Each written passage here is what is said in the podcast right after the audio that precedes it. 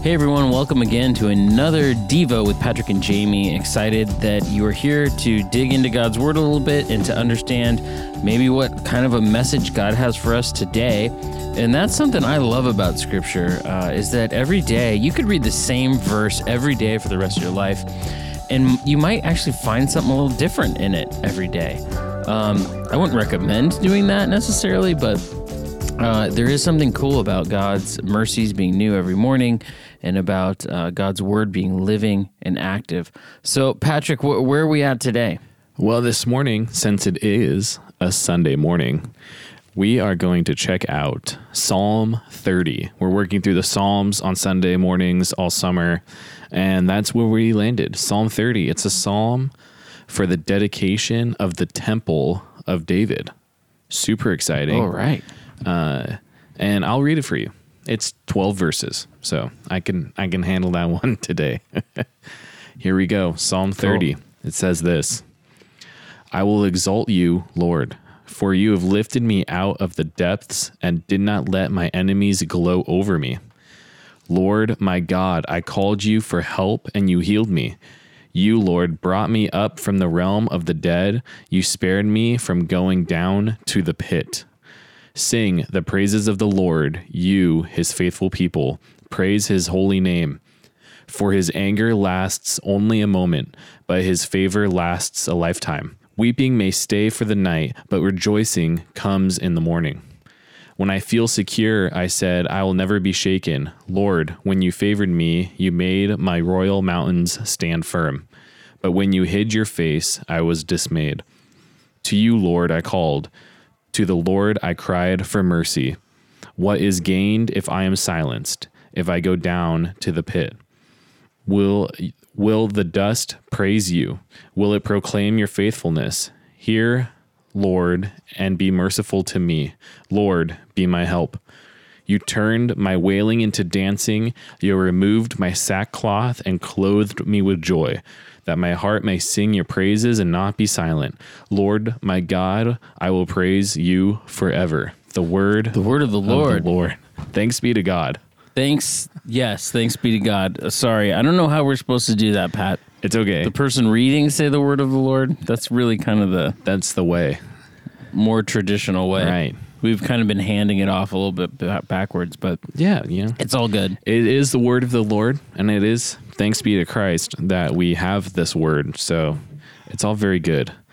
And Yeah. you know, you said you know reading uh, scripture every morning. It even like addressed that in this passage. It was it was great. You know, verse five: For his anger lasts only a moment, but his favor lasts a lifetime. Weeping may stay for the night, but rejoicing comes in the morning. There you go. Amen. Yeah. You know that's so true, right? If you if you ever have a bad day, you know people always say, you know, don't let the sun go down on your anger. I don't know if you've heard that phrase before, but like, let's say you're in a fight with someone, um, maybe your best friend or something is like done something mad to you or bad to you, and you're mad about it. People will say, "Oh, settle it before you go to bed, so that you know you're done with it." Um, which is that's probably you know good. Like it's better to settle matters sooner than later. Um, but sometimes, like we might have a rough time at night, and but there's seasons, right? Times change, and in the morning you might wake up and be like, "Oh, it's a new day." And in my Bible, on verse five, there's a little footnote, and it, it points to Second Corinthians chapter four, verse seventeen, that says, "For our light and momentary troubles are achieving for us an eternal glory." That far outweighs them all, uh, and so you know, kind of pointing to the, the this letter to the Corinthians that the the momentary troubles um, are just going to be a tiny blip on the radar of the joy that's going to outweigh them all of all this rejoicing that we're going to have. Yeah. And that's why like church in the morning is great. Like I I used to go to church at night. Pat, have you ever gone to like a nighttime church? Yeah, I I went to nighttime church for about a solid six months every every Sunday. So I've been there. Yeah, I've tried it. And how was it different? Well, I mean, for me, it was kind of it was hard. It was difficult, mostly because I was pretty tired from my duties and responsibilities at uh, this church on Sunday morning. Because my morning would start early, and then it was you know back to back two worship services of of youth group program and worshiping and then you know they hang out afterwards and then you know go home and eat some lunch and do things around the house. It's normally when i you know will do a few extra little work things to prep for the week do like some laundry or something and then i would go to church again after that. And i would kind of mm. show up and the mindset of everyone there was really you know they were excited to be there and they wanted you know social hour they want to talk a lot you know interested. And i think all that stuff is super great but i would show up and be like too tired almost to like Yeah. enjoy entering into the socialness uh, the social aspect of church. And i would go and just want to like you know sit in the back like kind of like with my hood up kind of a deal not wearing a jacket though obviously and just you know enjoy the worship and be present alone um and just like be be like a fly on the wall. And so uh that it was just weird for me. And um it was also hard for me this is like way more than you probably asked for but it was hard for me to be you know working at one church and trying to be involved in a different one. I was always it was Yeah, so was exhausting to try to do to do both um that i decided to just get put all my ducks in one basket at one church then try to you know have a foot in each. Yeah. I've never put ducks in a basket, but I imagine if you had to put ducks in a basket, it'd be better to put them into one basket. yeah right. Yeah exactly. But yeah, you know, I used to go to a, a church that had a nighttime service that started at nine o'clock at night. whoa. And people would make jokes about it that it was like the vampire church. Uh, because like it was nine o'clock on a sunday night. So like you show up and the, the services are usually an hour and a half long. So by the time you're out of there it's like 10.30 at night maybe later and then a lot of folks that i would go with would want to go out and like get dinner but like if you're eating dinner at 11 o'clock at night you're kind of pushing your your day pretty late there. Yeah. Um, so so, but there was something. You know, I, I think it doesn't matter when you go to a church service necessarily. Um, you know, like you can praise God at any time, any place, any way. Uh, but there is something cool about the newness of the morning. Yeah. When you first wake up, uh, you know, you're not tired from. You know, not physically tired. You're like ready for what the day brings. yeah Um, so let's start at the beginning of this Psalm 30, right? It's a psalm and it's a song. Uh, and it, it says it's for the dedication of the temple of David. Um, I think what that could also mean is uh, for the house of David or the palace of David. Um, we know that David was not the one who built the temple in his time, uh, which is um, good to note. So, like that particular word could be a palace, a temple, a dwelling, a house, a receptacle, even a family or a dynasty. whoa Like you might say, like me and my house, uh, that kind of a phrase, and you're referring to like all your people. yeah Um, So, what we do know about David, which is probably good to point out, is that David was not the one to build the temple. Uh, the Lord actually kind of told him, like, hey, you got too much blood on your hands since you're a warrior and you've killed a lot of people. Like, that's just like God's heart isn't really all about killing people. Uh, so, so God was like, we're going to let your son do this, not you. Uh, but David did establish the city of Jerusalem, and he did build a, a very amazing palace in Jerusalem. Um, and this could also be referring to, you know, his whole house, his whole line that's going to go on. Um, but it, it- most notably, at least in, in my like my best guess would be maybe David is has finished this building project, and now he's going to like write a song for it. Yeah. Or is maybe it's like in dedication to him, like in a, Yeah. like a plaque, you know, like the the David Memorial Temple or something like that. The David Memorial Temple. maybe not. I think you're more spot on than me. No, no, I'm just yeah, I'm just reading it and seeing what it, what it might say here, so we get an idea. But but uh, yeah, it's it's interesting though that that you know there, there's occasions for writing songs. Songs aren't always just written, you know, to get on top of the charts and make a bunch of money. Uh, sometimes they're actually written for a purpose and a reason. So this that's this one's written for dedicating this house or temple or palace or whatever it might be. And it begins with a cool thing, right? I will exalt you, Lord, for you lifted me out of the depths. Yeah. So immediately, David is beginning this psalm, this song, by giving God praise for what God has done in his life. And first, verse one, he says, You know, you didn't let my enemies gloat over me. He's like, I made it, I survived. Verse two, uh, I called to you for help, and you healed me. You brought me up from the realm of the dead. You spared me from going down to the pit. Wow.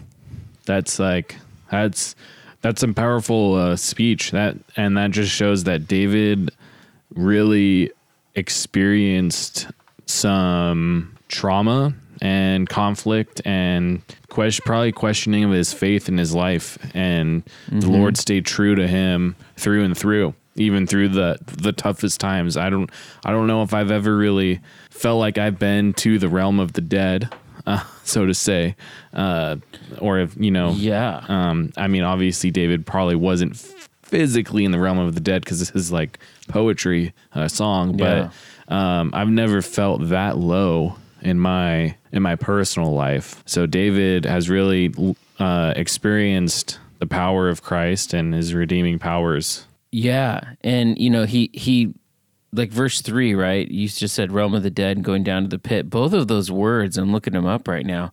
Uh, the first one, the realm of the dead, is Sheol, which is is the word that we use or has been translated as like hell. Oh, like whoa, right? Yeah. you brought me out from hell, uh, or the underworld, or the wasteland, or the void, and then uh, the pit. When you say the pit, um, it could be as simple as like a cistern, but sort of metaphorically, it can also mean the world of the dead, which is pretty crazy. when yeah, when I read this, I I see pit there, and I I don't think anything. I don't think like a little hole. I think deeper down than anything I've ever Yes. been able to see. You know what I think of? I think of Tom Sawyer's Island on Disney at Disneyland. Oh. And if you ever go to Disneyland, which I'm sure all of you do, like every weekend, on Tom Sawyer's Island, I don't even know if it's still there. Someone it'd be good to let let us know. There used to be a little pit as you're walking, and it would say "bottomless pit." It had a little sign, and it would make noises that would sound like something falling forever. And as a kid, it freaked me out because I'm like, Disneyland, they like make stuff happen here. Like they've got elephants flying, they've got a whole world, uh, they've got like music happening. Like if Disney's gonna make something happen, they're gonna get it done. So if anyone could make a bottomless pit, it's gonna be Disney. And so I, I knew in my head that maybe that pit wasn't bottomless, but managed for felt bottomless. Yeah, I don't. I've actually never seen what you're talking about, so I'll take your word for it. you know it may not you know they might have had a kid fall in it at some point and so maybe it doesn't exist anymore but but yeah it was a really really really pretend deep pit. Um but you're right. So like david is a guy here who who god has brought up out of the realm of the dead who has not gone down to the depths. Now there's some metaphors. You can look at jesus and think about this right? Jesus didn't die and and was gone forever. Jesus was lifted up. Right. And so a lot of David in the Psalms, a lot of the Psalms in general, there's some lines in there that uh, that kind of point us towards Jesus. Um, and they point us towards someone not dying, someone being spared, someone being sur- surviving, someone being actually elevated and lifted up. Um, so here we have that example. Verse four, David gives a command here um, to sing the praises of the Lord, you, his faithful people. Praise his holy name, which is kind of a cool thing, right? We start with him praising his holy name. I will exalt you, Lord. And then verse four, he jumps into sing sing praise. He's telling the people, like, hey, people, we got to sing God's praises. yeah, Which, which to me, like a lot of this kind of goes into the idea of it would make sense for a temple to being to be built and to say these things. Mm-hmm. However, however, think about it. If you were building a house and it was the most amazing house ever, uh, it was bigger than anyone else's house. It had more gold. It was like super nice. Would you write a song about God to dedicate that house? Like, I don't think so, right? Most people would like write a song about how cool they are that they could build a cool house or maybe how neat the architect was. but but David as he's doing this, he's like, "God, you've lifted me up. You've made this happen. I'm going to sing praises and I'm going to tell the people you also need to sing praises." Right. Uh, his his anger only lasts a moment, but his favor lasts a lifetime. Weeping may stay for the night, but rejoicing comes in the morning. You know, even if I built a beautiful church that was Yeah. like worldwide known, most beautiful church, Yeah. I don't even think I would write a song for that. I would probably honestly turn to the Bible and pick a psalm and say, like, this is the psalm that's going to dedicate this church. I, that sounds Right. like a, a, a lot easier and a, a lot more faithful than trying to like pen a song. but I've never even written a song anyway. So maybe Yeah. a musically uh, talented person could write a song. But that would not be my even first thought of something to do. And then David continues in this as he's singing this song. It's funny. It's like he's kind of going back. He's looking back at God's faithfulness to him and saying, you know, verse six, when I felt secure, I said, I will never be shaken. Uh, I've, I don't know. Have you ever felt so secure that you're like, I'm never going to be shaken? Like, I'm not falling. I'll never be shaken. I think that's a a comfortable response that I've probably said that I know isn't true. Okay. Uh, I think that uh, I probably I can resonate with that. It's like yeah, you know, I I will never be shaken. Like even right now, but I know that like I'm sure that there will be more moments in my life where my faith is is uh shaken up a little bit. So I think it'd be foolish for Yeah. me to say like that's where I'm at because you know faith is um can be challenged at any moment and we don't know when it's coming. It'll catch us off guard and it's not something we can necessarily prep for. Uh, so I I would feel foolish claiming that for myself. Yeah, yeah. David here is claiming it, but then interestingly enough, he goes into saying, you know, but when you hid your face, I was dismayed. Um, you know, Lord, when you favored me, you made my mountain stand firm, my royal mountain stand firm. But when you hid your face, I was dismayed. And then he says, well, what did he do then? Verse 8 To you, Lord, I called. To the Lord, I cried for mercy. He went to God in times of help, which I think that's like one of those things everyone can relate with Yeah. Yeah. when we really need help, when we're at like our low points, I think as people generally, we're pretty good at calling for God. I think we all have done it. And I think you're right. We all are good at it. And I, I think we're good at it because it's out of desperation that we call for God.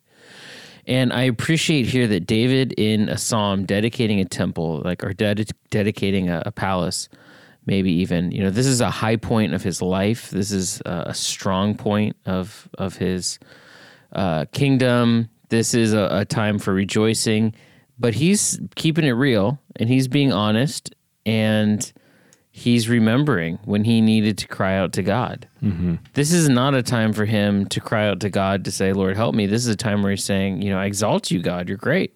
Right. But he's remembering that there was a time. You know, Yeah. there was a time, there was a place. Right. Uh, and then he kind of, you know, tells people his little prayer here, verse 9 What is gained if I'm silenced? If I go down to the pit, you know, that same word, actually, it's a different word. I'm sorry. Than the first pit. Uh, it could be the grave or a trap. You know, what is gained if I'm silenced? If I have to go down again into this trap? Uh, will the dust praise you? Will it proclaim your faithfulness? so he's Right. kind of saying, like, hey, uh, you know, I'm the one who's supposed to praise you, God. Don't don't take me out because I got to keep praising you. I know it's also important to just point out too that there's uh, time to be silent when you're uh, praying to Christ and not be constantly like having words come out. But when uh, you are in dismay, when you're like down going down towards the pit, uh, Yeah. that's not the time to to like be silent with the Lord. That's the time to to cry out because what would you gain if you were silent then? Probably not not much. I think that's what he's Right. kind of getting at. Yeah, yeah, and and I think you know David is the the one who's the song leader for Israel, and uh, you know he wrote a lot of these psalms that we have, and and so you know, we're lucky to have them. Uh, but if David is the one writing the Psalms, like if if David didn't make it, we wouldn't have these songs. Right. And David, like, kind of seems like he knows that a little bit, which is kind of weird. Uh, but verse 10, he says, Hear, Lord, and be merciful to me. Lord, be my help. I like this because when he says the word hear, uh, he's basically saying, God, uh, it's just like a one word phrase. He's just saying, like, listen. And if God just even listens to us, God is so powerful, God is so mighty, that if God's ear even just tunes to our cry for help, God's going to be there. Yeah. God will be our help. And David gives the answer in verse 11 and 12. So God did hear. God was merciful. So what happened? He turned the wailing and the crying that he had the the um into dancing. Uh he re- he removed my sackcloth, which is for mourning, and clothed me with joy. And even going on further, that my heart may sing your praises and not be silent. Lord my God, I will praise you forever. These two verses encompass literally everything that's going to go on in that temple for years to come. People will show up wailing and they'll they'll leave dancing praising the Lord. They'll remove they'll be clothed clothed with joy um, and leave clothed clothed clothed with joy. Well, that's tough to say uh, and like people's hearts will sing praises and not be silent in that temple and people will praise god forever because of that space it's like what a cool bookend to the the dedication if you will addressing you know really what's going to happen you know what happens in churches today it's like the same the same thing And it's so cool here that we have a movement in verse 11 that it's all about death. You turned my wailing. That word for wailing is specifically mourning that happens at funerals. Hmm. You turned my wailing into dancing. You removed my sackcloth, which is a sign of, of mourning and death, and you clothed me instead with joy. My heart sang your praises. Yeah. I cannot be silent. Lord my God, I will praise you forever. To praise God forever means to live forever. How else could you praise? So mm-hmm. God moves from death to life, and David is is knowing this. yeah So, hey, that's the story of Christ, right? From death to life. We too. And here's what's cool, right? We are, scripture tells us that our bodies are a temple of the Holy Spirit, that God dwells in us. And so when we dedicate ourselves, our very bodies to the Lord, uh, this is a great psalm for us to think about and to sing. Yeah. To know that now our bodies are moving from death into life. Our, our mourning now, our, the mourning we have, will now be turned into joy. yeah praise the lord Amen.